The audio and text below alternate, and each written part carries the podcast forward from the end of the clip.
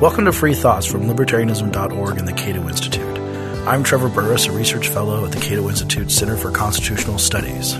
I'm Aaron Ross Powell, editor of Libertarianism.org and a research fellow here at the Cato Institute. Our guest today is Timothy P. Carney, senior political columnist for the Washington Examiner and a visiting fellow at the American Enterprise Institute. He is also the author of The Big Ripoff How Big Business and Big Government Steal Your Money and Obamanomics. Welcome to Free Thoughts, Tim. Hey, thanks for having me. Your beat is corporate welfare and cronyism in general. Uh, you're a, a, never-ending source of stories that make me even even believe in government less than I already already do right now. Uh, but it seems that most people believe that government and big business are are enemies. Um, yes. And you often point out that's not the case. So why aren't government and big business enemies? Absolutely. I call it the big myth that big business and big government are enemies. Um, and the this is a frame you see when the media talks about it. They say, well, on the one side there's government, on the other side there's business. And one of the reasons that this myth is so useful to sort of the the Washington insiders and harmful to the cause of liberty is that it creates this false appearance of uh, unanimity and consensus. So you see this in the coverage of, say, the light bulb laws that effectively outlaw the traditional cheap incandescent bulb and requires bulbs to have a higher efficiency. And they say, well, you got Tea Partiers against it, but even the light bulb industry supports these regulations. Now, of course, the traditional light bulb was a very low profit margin thing. This was an ongoing problem for the people who made it, and a, a testament to free enterprise that the price was kept low. And the bigger, uh, the more expensive light bulbs, they have higher margins, higher barriers to entry, and they benefited from the, those companies benefited from regulations that made us buy those things. And so that's just one typical example of it. That often free enterprise doesn't allow for giant profit margins, and government can create barriers to entry. And so it's uh, I like to sort of turn a lot of the argument for free enterprise on its head and say it's not about these companies making profits. It's about making it hard for these companies to make profits, and government can come in and through regulation add barriers to entry. And then uh, a general way I put it is the the big guys are going to be able to afford the better lobbyists. And so once government gets involved, it becomes a home game for the biggest guys. That is interesting when they say, you know, we look at the Tea Party, we presume they're pro business, and then we say even businesses like yes. this, and we hear that. So you turn us turn Tea Party people and people who are free market onto the same side as business, which is just constantly where the debate is sitting on this false dichotomy. Yes. How long has this sort of thing been going on? This, I mean, how mm-hmm. long has big business been benefiting from government? Because we've got this this narrative that stretches back quite a long time that of you know the government is the the enemy of it, the, the Great Depression and the, yep. the the programs that came out of that, that it was this attempt to kind of rein in free market capitalism. Don't forget the progressive era, the muckrakers. Yeah, yes, the, the, the big guys were you know running loose, and we had to stop them when, in fact, they yes. were often heavily involved in these sorts of things. So is this is this how new is this? Well, in in my uh, my first book, The Big Ripoff, I, I start at the Whiskey Rebellion, where you've got Hamilton talking uh, George Washington into going out and shutting down the uh, you know, the guys doing the moonshining in western Pennsylvania, and who was cheering on Hamilton in this case? It was the bigger whiskey producers on the East Coast. But the one of the greatest places to focus is Trevor, as you said, the the progressive era, and Gabriel Kolko's uh, Triumph of Conservatism is a book that focuses on this, where he says when Teddy Roosevelt and those guys were and Wilson were increasing government, it was often at the bequest of, at the request of, and to the benefit of big business. And so the, the, the most famous sort of muckraker progressive story is Upton Sinclair going into the meatpacking uh, plants, and then everybody reads the book and sees how gross these meatpacking plants are it's an interesting story as a journalist because Sinclair was trying to write a, a socialist thing about the plight of the worker. and people maybe started thinking, oh, the worker has it rough. And then they say, they put what in my meat? And they lost all concern. It was human for, beings. Yeah, I think there were actually people falling into the vats and stuff. But the, yeah. yeah, and the, uh, the, he said, I aimed for the country's heart and I accidentally hit them in the gut, was what Sinclair said. And so there's letters that uh, Teddy Roosevelt wrote that uh, Gabriel Kolko, uh, who who himself calls himself a socialist, he he dug up these letters and he sees Roosevelt saying, "I find Sinclair like a completely despicable man, but he's very useful here because it allows me to push for increased mandatory federal regulation of meatpacking." And you have the head of the big meat packers show up in congressional committees and say, "We are now and have always been in favor of federal regulation of meatpacking." And Sinclair said, "No, this isn't what I was aiming for. This is going to just give a government stamp of approval on the big guys. It's going to create barriers to entry that keeps out the little guys. And so, and you see it again and again throughout where a lot of the attempts at monopoly in, say, oil and steel, that the market undercut those attempts in the ways that you know they very often do. That you tr- everybody raises their prices in a cartel, and then one guy is just way too tempted by the idea of stealing all the sales by undercutting the cartel, and that they started to go get together and say we're not going to have a successful cartel unless we bring the government into it. So I again I track it back to you know Alexander Hamilton and, and George Washington, but you can also um, you, you can see it throughout all of history. Given that this has been going on for so long, and that in many cases it sounds like it was rather obvious what was going on. I mean, it wasn't there was no real attempt to hide the influence of big business on these regulations why does this narrative of the antagonism persist? Mm-hmm. Why, why, does the big myth persist?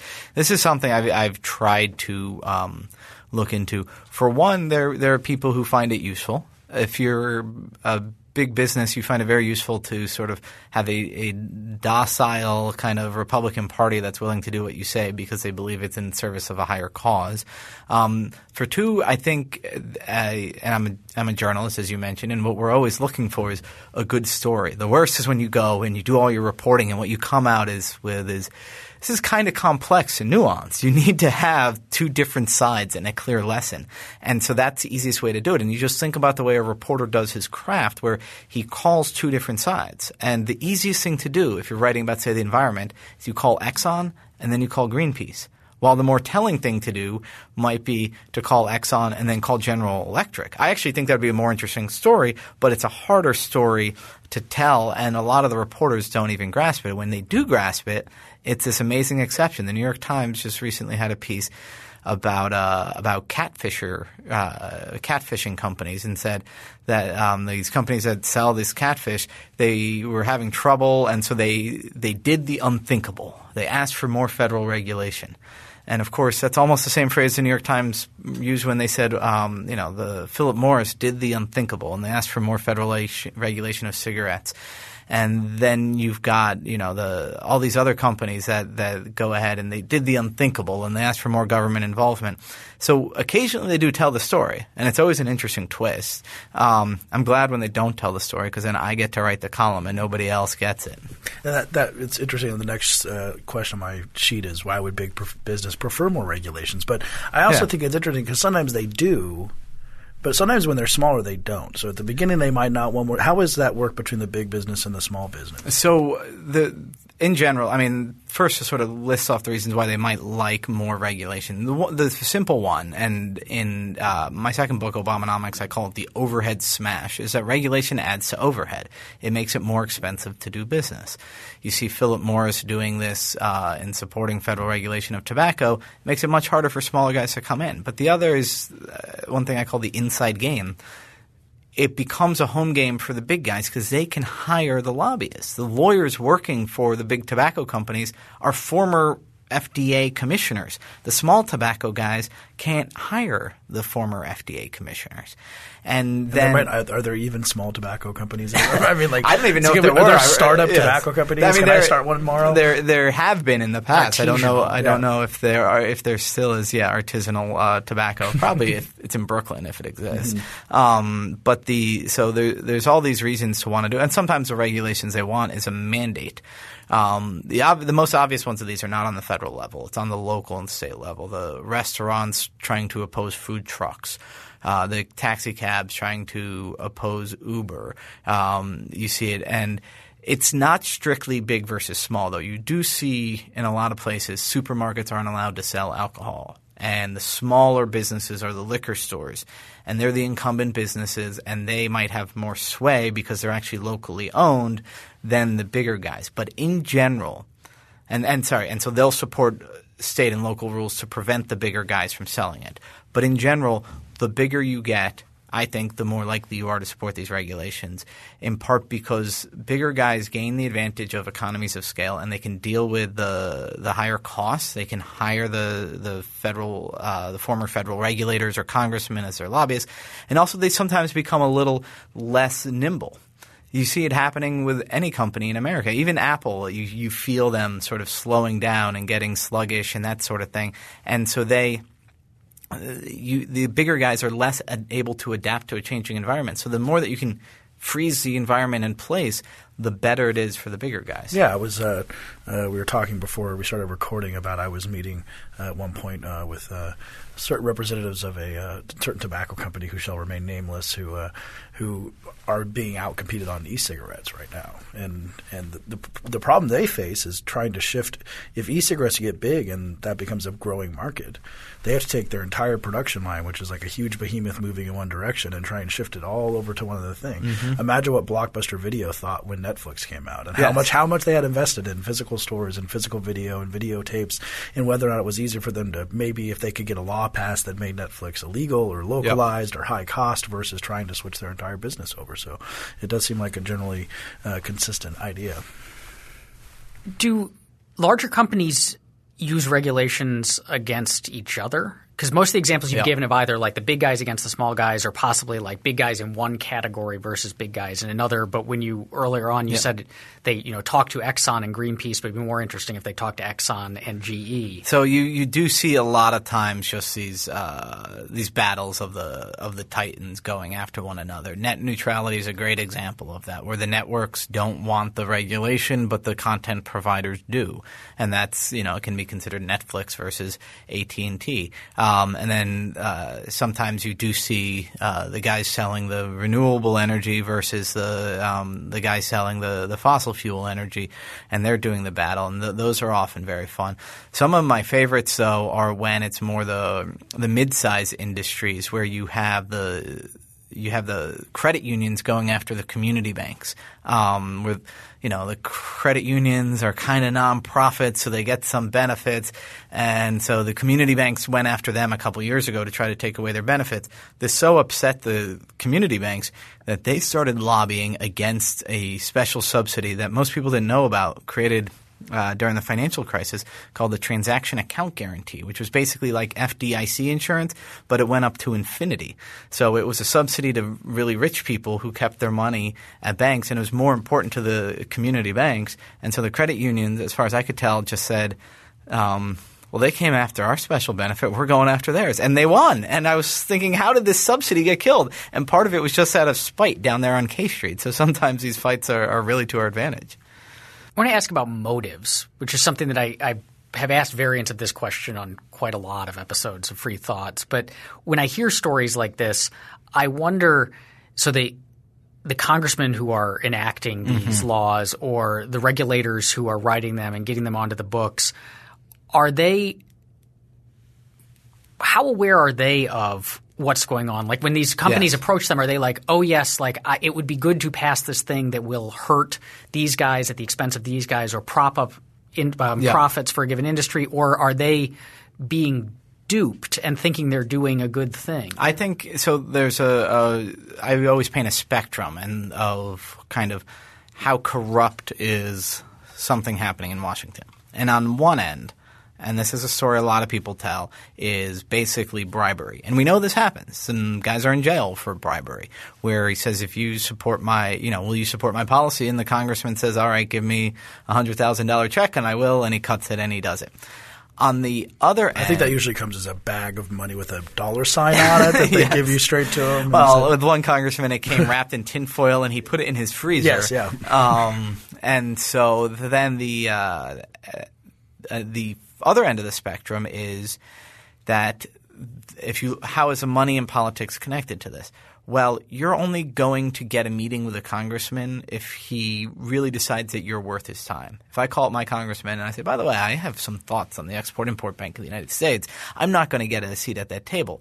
But if I've been to his fundraisers and contributed, I'm going to get a seat at the table. Most congressmen often end up hearing from both sides. And you posit perfectly innocent uh, motives, and you could say, well, the guys who are getting the seat at the table are the guys who can afford to cut the check.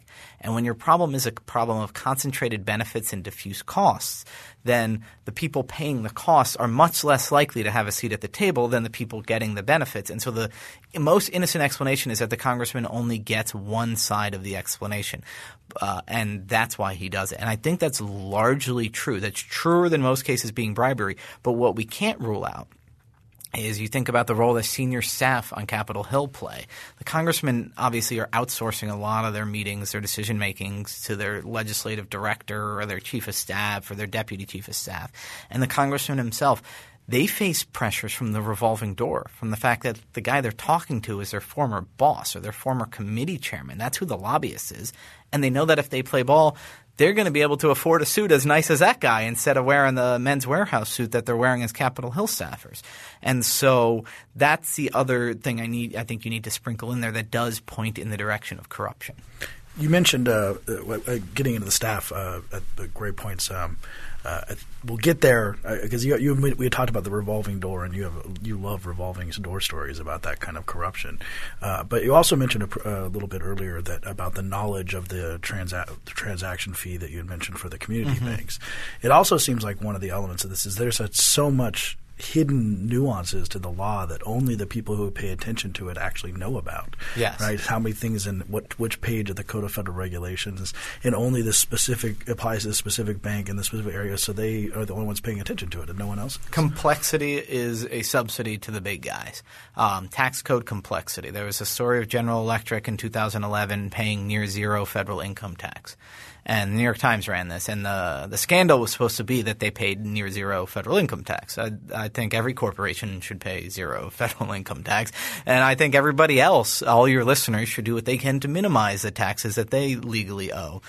And Within course, the bounds of the law. Yes, and of course should pay all the taxes that they legally owe. Um, but the uh, for me, the scandal was that there was over 900 people in the tax division at General Electric. Not that the, it was nefarious for them to hire them, but it's scandalous that it's profitable for them to spend all these guys doing uh, hire all these guys to spend their time doing that instead of making their refrigerators work better or anything like that. And the the it, it, problem's on a couple levels. The the lower level problem is that these guys unlike a smaller business can just spend all their time going ahead and moving money around on pieces of paper to minimize their taxes and thus maximize their profit. And that's unfair and that tilts the playing field in the direction of the bigger guys. The worst problem is that these guys can call up the heads of the actual business department and say, by the way, if you do your business a little differently in another country or at a different time a month or in a different order, then you minimize the taxes. Well, then they're actually encouraging uh, business activity that's less efficient and less optimal for the economy, but is more profitable. And so that for me is a scandal. It both tilts the playing field in the direction of the big guy and uh, you know reduces economic prosperity. You mentioned the um, for some examples now because uh, you you've got so many. Uh, the Big Ripoff, I think, is one of the best books for getting a, a really negative view of government. um, so, what, and you wrote about this. The first time I think I ever heard about the Exim Bank was when I read The Big Ripoff, which I think you wrote in 2006. Yep.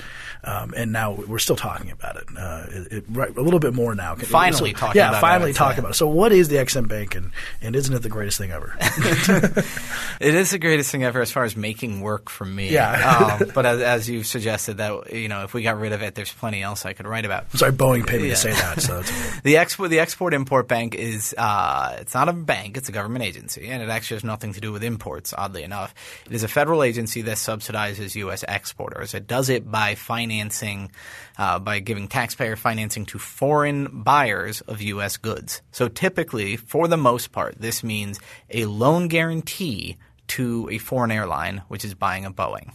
So, you know, JP Morgan lends money to Air China because you don't just buy airplanes straight up, you borrow like you would for a house. But instead of JP Morgan bearing the risk for that loan, Export Import Bank does, meaning the taxpayer does. So JP Morgan charges a lower interest rate. Maybe Air China is more likely to buy a Boeing than they are to buy an Airbus in this situation. And so a lot of their th- their financing happens with direct loans. So satellite company in Belgium wants to buy a U.S. satellite, so U.S. taxpayers through Exim loan the money directly to them. So if Air China decides it's not going to pay back the loan, U.S. taxpayers help out J.P. Morgan. If the Belgian satellite company goes bankrupt, U.S. taxpayers just eat the, the costs of the loan. For the most part, Exim hasn't lost money in recent years. It basically breaks even. Um, but its costs are, you know, first of all, Fannie Mae didn't cost taxpayers money for years, but its costs are um, are spread throughout the economy in, in distortions, and I, I write about that in all my articles and in my books. The, the distortions being, yeah, you, you, they can always say we're not costing the taxpayer anything, but they're restructuring the economy around themselves, and also as Boeing giving themselves an advantage. It Yeah. is called the Boeing Bank. Eh, Boeing it- bank, often, yes. yeah. Forty percent of their of their finance dollars go to subsidize one company, which is Boeing. And again, most the most egregious forms of corporate welfare, in my view, don't actually end up costing taxpayers money. I think that would make it too obvious and harder for them to survive politically. Sometimes you have to look at these programs in terms of like Darwinian evolution. Why did they? Why are they surviving? And one of the one survival trait is not being a direct outlay. And so Exim's costs are again the risk that taxpayers carry, just like Fannie and Freddie, um, but also the the people who lose business. The most obvious one is the guy who doesn't get the loan. Two guys show up at uh, at Boeing. One is you know Sullivan's Bar, and the other is Air China. And uh, Air China is carrying an export-import bank guarantee. Sullivan's Bar loses a loan. Another is the domestic competitors of the foreign subsidized company. Delta Airlines has tried to sue Export Import Bank saying, we lost, we used to fly from Atlanta to uh, Mumbai, but then you guys uh, came in and subsidized uh, Air India to buy planes for this flight for this uh, route, and they underpriced us because they got subsidized planes. And so now we had to do that, and we had to lay people off. And so those are definitely victims of export import bank subsidies. And then even more, you know, Exim likes to subsidize American farm equipment. So John Deere gets to sell more tractors to Europe. That's great for John Deere. But if you drive up the foreign demand for U.S. made tractors, you're going to drive up the price that American farmers are paying for their tractors. So they're another victim. Now, maybe it means that they're each paying a hundred extra dollars for a tractor, and they don't even know that Exim is involved in it. So you can see why these costs are so hidden and so diffuse. Dan Dan Ikenson here at Cato is one of the best guys at documenting those uh, those hidden costs of Exim. But if Boeing and John Deere are getting more money for their tractors, or I guess their planes and their tractors, how? I mean, sure. So maybe other guys are losing out, but more money's flowing to them, and they're not sitting on that money. They're reinvesting it. They're using it Yeah. to hire more hardworking Americans. So isn't doesn't it help in some ways too? So it, it helps some people, yes, and it hurts other people. And so maybe that's a wash, or but the argument for it existing is that it's a gain, and that argument is based on the idea that these bureaucrats on Vermont Avenue know better than the market how to allocate resources. And that's an argument that I don't blame Democrats for holding. I mean, I do blame Republicans and people who espouse the idea of free enterprise for believing that the government agency is better at deciding where the money goes than the market is. So, for example, Elizabeth Warren. Uh, Yes. Now, you know, she apparently, uh, according to all sources, she hates big business and Wall Street, and she wants to bring everything back to the American worker. Uh, but she is not against the Exim No, Bank. she is for the Export Import Bank, which is again. Has she explained that? It's it's a Wall Street subsidy, like the most basic level. And I was I go to the Export Import Bank conference every year, and wait, wait. Who holds? Do they hold it? they hold it. Yes, the government. So, do you hold a it. sign outside saying? No, I, I just or- sign up as press, and I was you know drinking at the at the hotel late one night with a with a U.S. based banker, and he said, "Well, why wouldn't we do it? It's it's free money, and it is. They make a loan, and almost all of the risk is shouldered off to the taxpayer, but the interest payments come back to the loan. It is a Wall Street subsidy, and Elizabeth Warren supports it. It seems like you could really just infer how much it's worth to them by how much they spend on lobbyists to try and keep Yeah, it in so the. Financial Services Roundtable, uh, which represents these banks, uh, they they're absolutely supporting it. I haven't noticed whether the American Bankers Association is, but you see these guys all sign on to the letters to keep it in place. But for the most part, it's the U.S. Chamber of Commerce and it's Boeing that have a real interest in, in keeping this agency in place. Has Warren given reasons for why she supports it? She says she thinks it creates jobs. And again, that fits into her economic view that a government can create jobs, but it certainly cuts against the entirety of her rhetoric that the government, you know, that the banks are, are stealing from us because this is one way in which they are literally offloading their risk onto us. So I, say Ex-Im is, is uh, consistent with Democrats' economic beliefs and inconsistent with their populist rhetoric.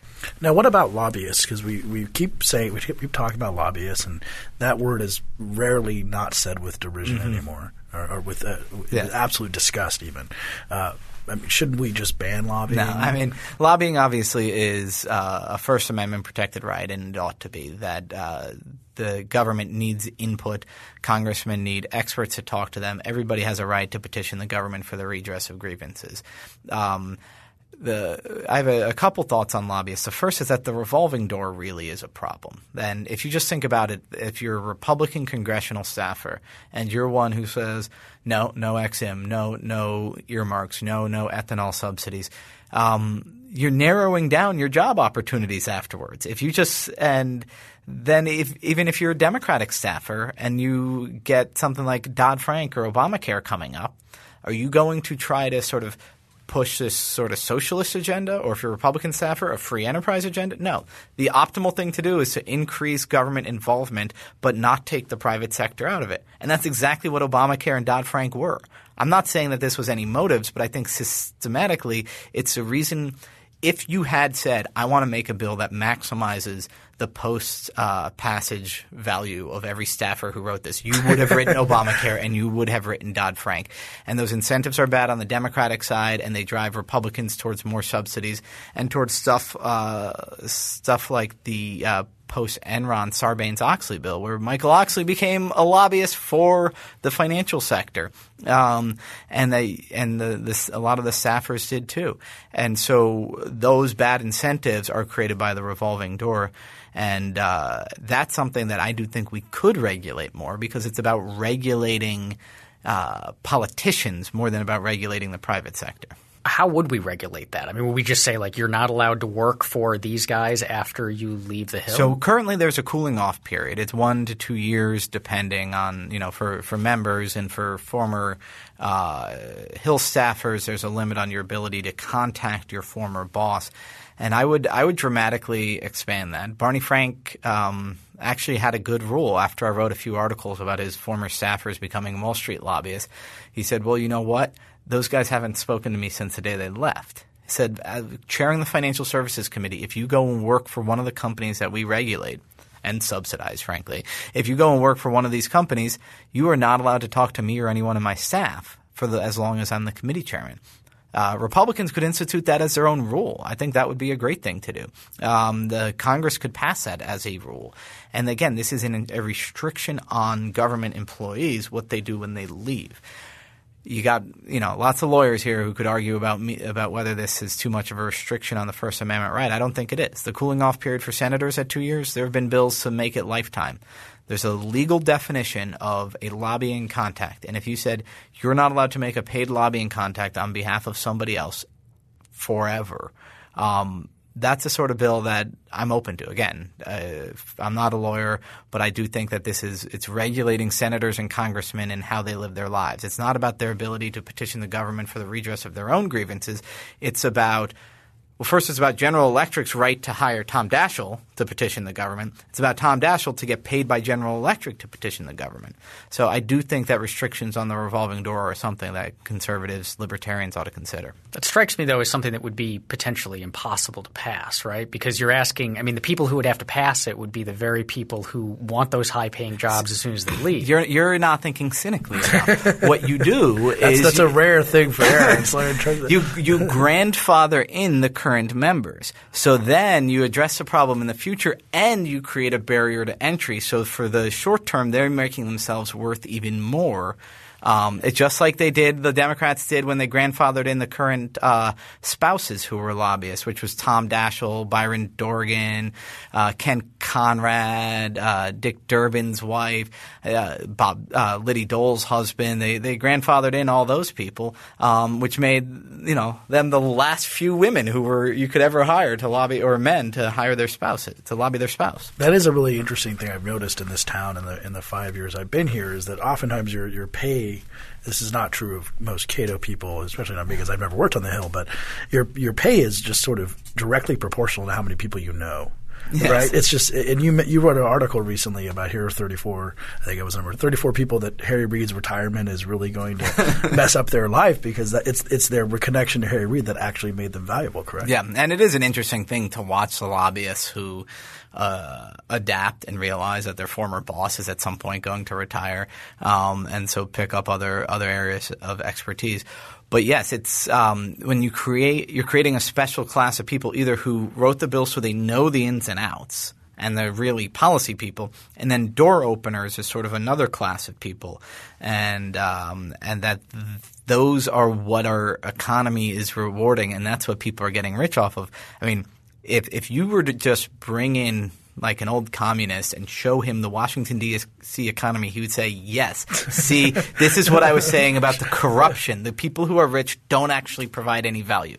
Would you be in favor of uh, one of the interesting theories too about lobbying, and you kind of mentioned it, is that the, the Hill staffs are are not that big. They don't get paid that much. They're mm-hmm. very young, and the government and what it does is so big and so broad that lobbyists are just ultimately partially a legislative subsidy. Yeah. In the sense that they they yeah. know about this one little area, and so they help for maybe better informed lawmaking. So maybe yeah. increasing staff and increasing salary could be. yeah, I, it's it's one of the things when we point out that what is it, six or seven of the ten richest counties in the in the country are within commuting distance of Washington D.C a lot of does that just really chapter um, have? Is that, just, is, that, is, that just, is that the fat that just says everything about yeah. what we're talking about today? But it's a lot of conservatives assume that this is about you know the two government uh, bureaucrats who each make one hundred and fifty thousand dollars, and that that's a small portion of it. A big part of it is the contractors, or revolving door lobbyists, and that sort of thing. Um, and but I would I would rather us you know pay the the congressmen and their staffers more um, to have more of that expertise be in house. You are going to necessarily need the expertise from from the outside, and that is always going to create a potential uh, possibility for corruption. But uh, I, I, really do think, though, uh, addressing the revolving door is a way to take away because the problem with the revolving door is not that these guys are getting rich; it's that they have bad incentives when they're on Capitol Hill. I want to get back to some of these fun and juicy examples of mm-hmm. awful stuff that's being done. Um, you've talked about you call it the, the unholy trinity, and we've got the Ex-Im Bank, and the next one is the ethanol, ethanol. mandate.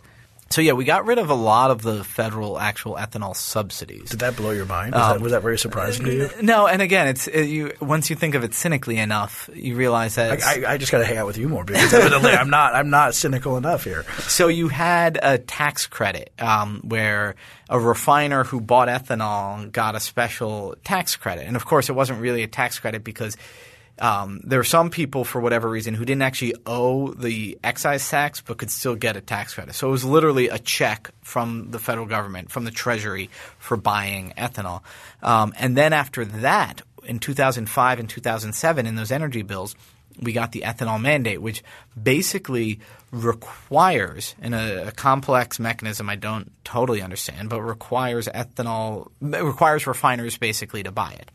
So once the mandate was no once the subsidy was no longer driving demand and it was entirely driven by the mandate, it just ended up being a subsidy to the refiners. And if you think about how that works, that ended up being a subsidy to the oil companies and to drivers. So the ethanol subsidy was subsidizing Exxon and uh, people who own SUVs, and so that's why Congress was willing to let that expire. But the real subsidy now is the mandate, and by requiring refiners, gas stations to buy the ethanol, It is obviously driving up demand for ethanol, often driving up the price of gasoline, always applying upward pressure to the to food prices. You had uh, tortilla riots in Mexico. I think that was in 2007 or 2008 that that happened, and that was partly driven by the fact that agricultural land is going over towards corn ethanol. Corn ethanol, corn used to be mostly for feeding cows, secondarily for feeding humans. Now it's mostly for ethanol, secondarily for feeding cows, and thirdly for uh, for feeding humans. And so this obviously has a distorting effect on the market. It also probably is pretty bad for the environment, using up water, um, creating lots of runoff and that sort of thing. And then when they try to do uh, advanced ethanol, there are a lot of people who worry about the effects on rainforests of some of the, the advanced biofuels and that sort of thing. And so it's it really is just a clear special interest boondoggle. I mean, the the benefit to the the farmer, the corn farmer, is completely offset by the cost to the rancher. And is this entirely because of the presidential election going through Iowa, or is that is that overplayed? So I used to think that was overplayed until I saw Scott Walker basically do a 180 degree flip flop when he went to Iowa, um, and that uh, it's it's a big part of it. Another part is that you there's so many different constituencies for it. They constantly shift the argument. There is the national security people. You get a lot of people say, "Oh, well, it's a way to reduce our dependence on foreign oil." I mean, um, nowadays, unless you count North Dakota as a foreign country, that, that argument doesn't uh, doesn't hold as much sway. Oh well, it's for the family farmers is one of the arguments that's made. Oh well, it's good for the environment. I don't think anybody believes that anymore. Um, and so they're they're really running out of uh, out of excuses, but it gets bundled in with other legislation and that sort of thing. Um, and now it's it's a permanent piece of legislation. It would actually take a bill to go ahead and repeal it for us to get rid of this. Now, the third of the Holy Trinity is uh, something that maybe our listeners have heard before: the sugar subsidies, which is which is maybe the most well-known sugar subsidy that's out there. Uh, yes. Uh, how does that work? Where, what is the origin of that? So this this one's very complicated uh, in some ways, but it starts with the federal government keeps out foreign sugar. It has a quota. Each country is only allowed to sell us a little bit of um, a little bit of sugar. So it is the, as far as I know, the most protectionist policy that we have. Um, and then the the second step of it is that all this every sugar grower can borrow um, against their own sugar, either the growers or the people who are holding on to it, at something like 19, 20 cents uh, a pound of sugar. And it's a non-recourse loan, meaning that if the price of sugar drops too low, then they just walk away, and the federal government has the sugar, which then they of course turn into ethanol. They sell to the ethanol makers to turn into ethanol, and so it's like a Marx Brothers yeah, movie, yeah. I swear. Um, and so the if the price drops too low, then the U.S. taxpayers buy it. But the price rarely drops too low, even though the world sugar price is often half that, 10, 12 cents. I mean, it fluctuates quite a bit. But the uh, but it often doesn't drop that low, the price in the U.S., because of the protectionist policies. And then there are other things. The, the silos for storing the sugar get uh, taxpayer-backed loan guarantees. The entire sugar ecosystem in Florida is because of sort of the uh, us kind of draining the Everglades into a bunch of channels so that you could actually grow the, the sugar there and it not be flooded and, and that sort of thing.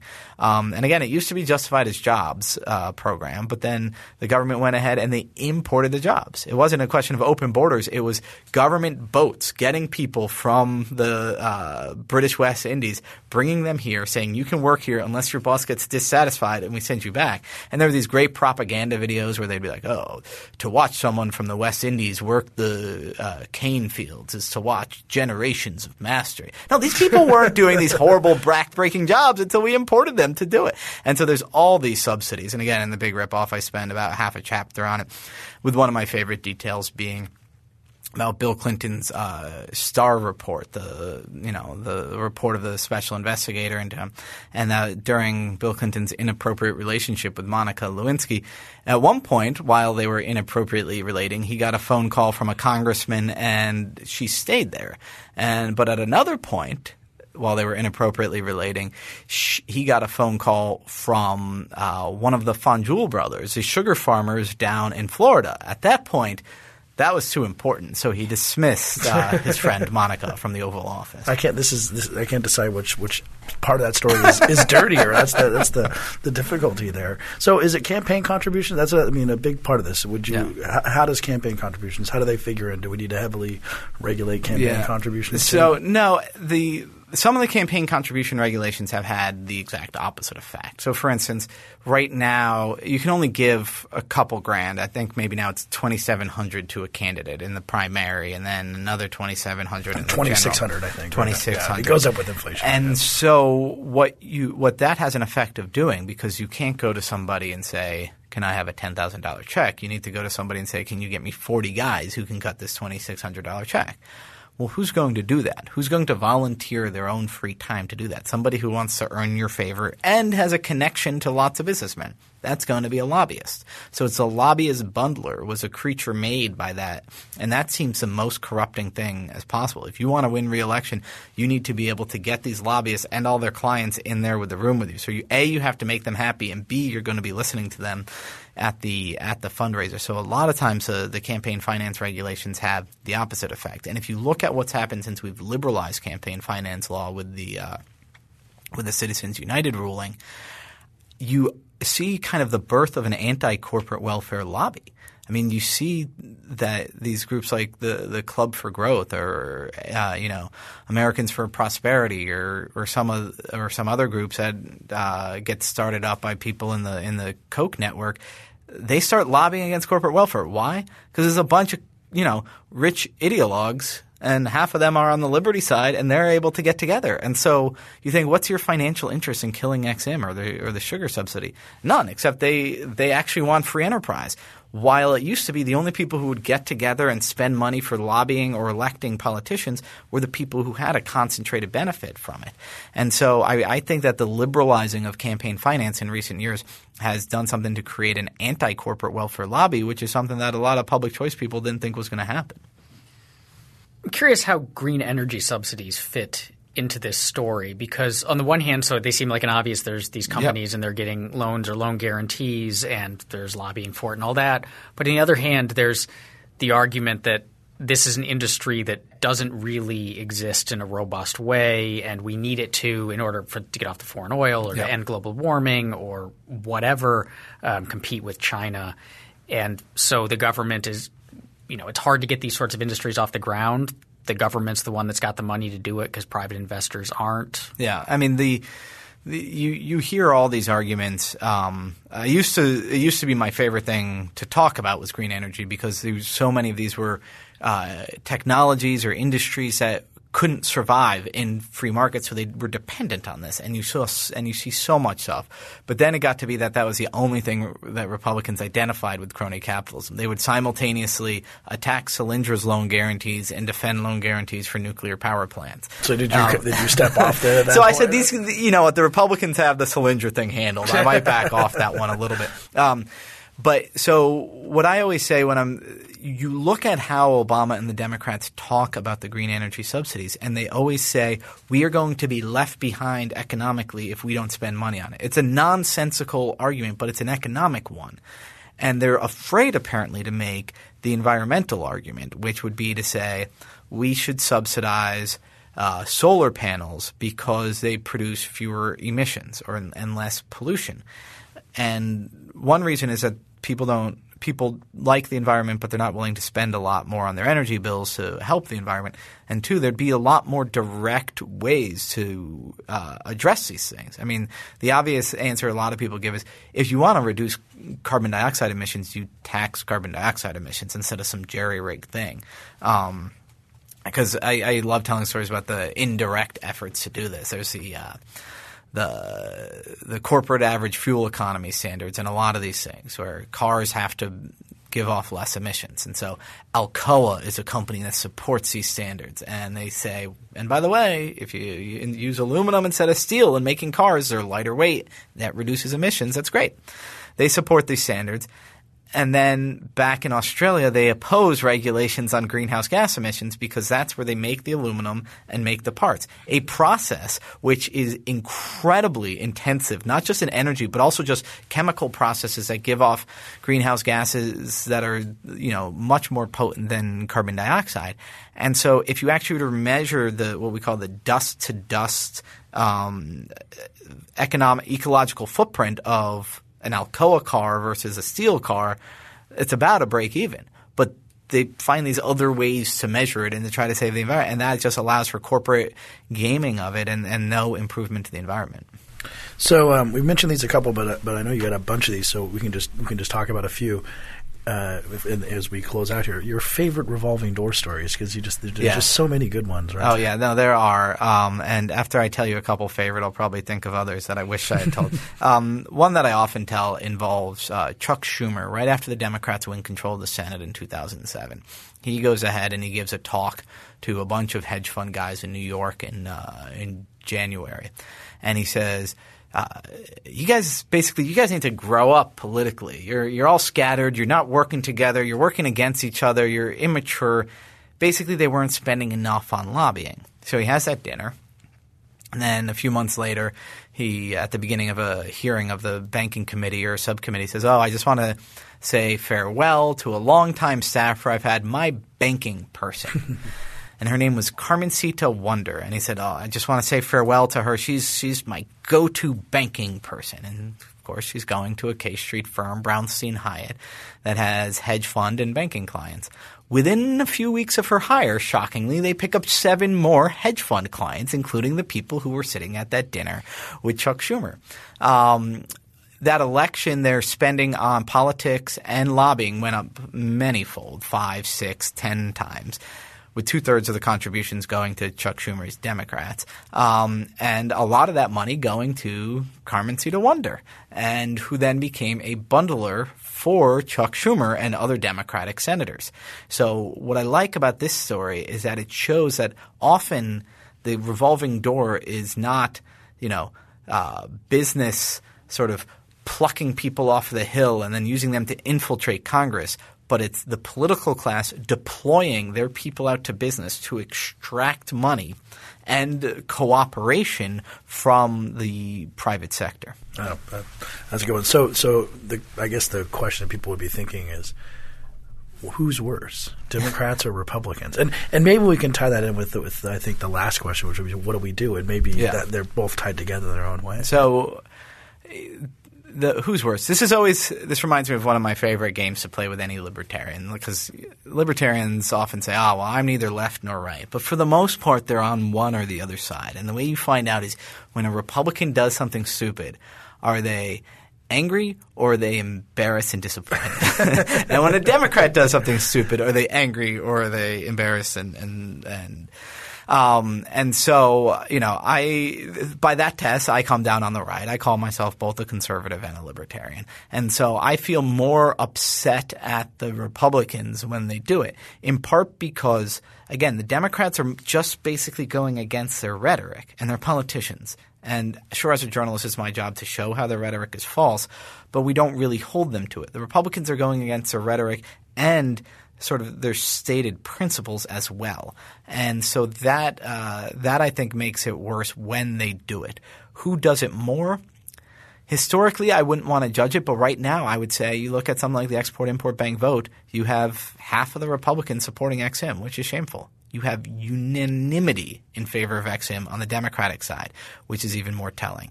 And it's similar with ethanol. It's similar with sugar. It was the same with the bailouts, where more and more, I think the Democrats just see that government's growth in and of itself is good for them. And so the easiest way to grow government is not to go and battle big business and grow government in the way they oppose, but to team up with big business and to grow government in the way that uh, business wants. So especially since the Tea Party. I would say the Republicans are a party that's just mostly corporatists and cronyist, and the Democrats are a party that's almost entirely corporatists and cronyist. So, is there any hope whatsoever? Can we do anything except for tear the whole thing down? yeah, I mean, as I said, I think there's an anti-corporate welfare lobby growing up that most people, if they find out that they are uh, bearing the risk for a Boeing export to a state-owned airline, um, that they don't like that. Most people don't know about it though because you know, again, it doesn't directly cost the taxpayers money. It's one of a million federal programs, and that the more that a lot of it is technology.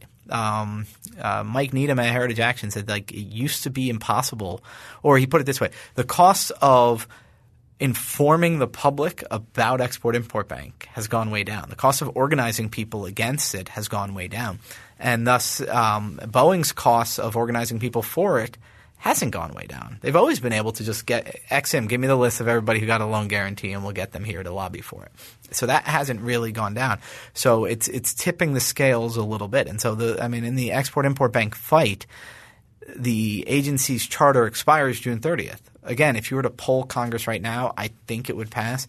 You got a Financial Services Committee Chairman Jeb Hensarling who wants to kill it. You've got a House Majority Leader uh, Kevin McCarthy who said he wants to kill it, and you've got a Senate Majority Leader uh, Mitch McConnell who has voted to kill it. And so there is a chance uh, that you could win on that. And then you've got a Republican presidential field that on Ex-Im, on corporate welfare in general, on sugar, on these things is generally good.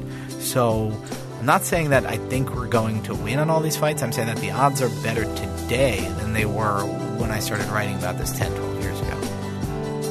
Thank you for listening. If you have any questions, you can find us on Twitter at Free Thoughts Pod. That's Free Thoughts P O D. Free Thoughts is produced by Evan Banks and Mark McDaniel. To learn more, find us on the web at www.libertarianism.org.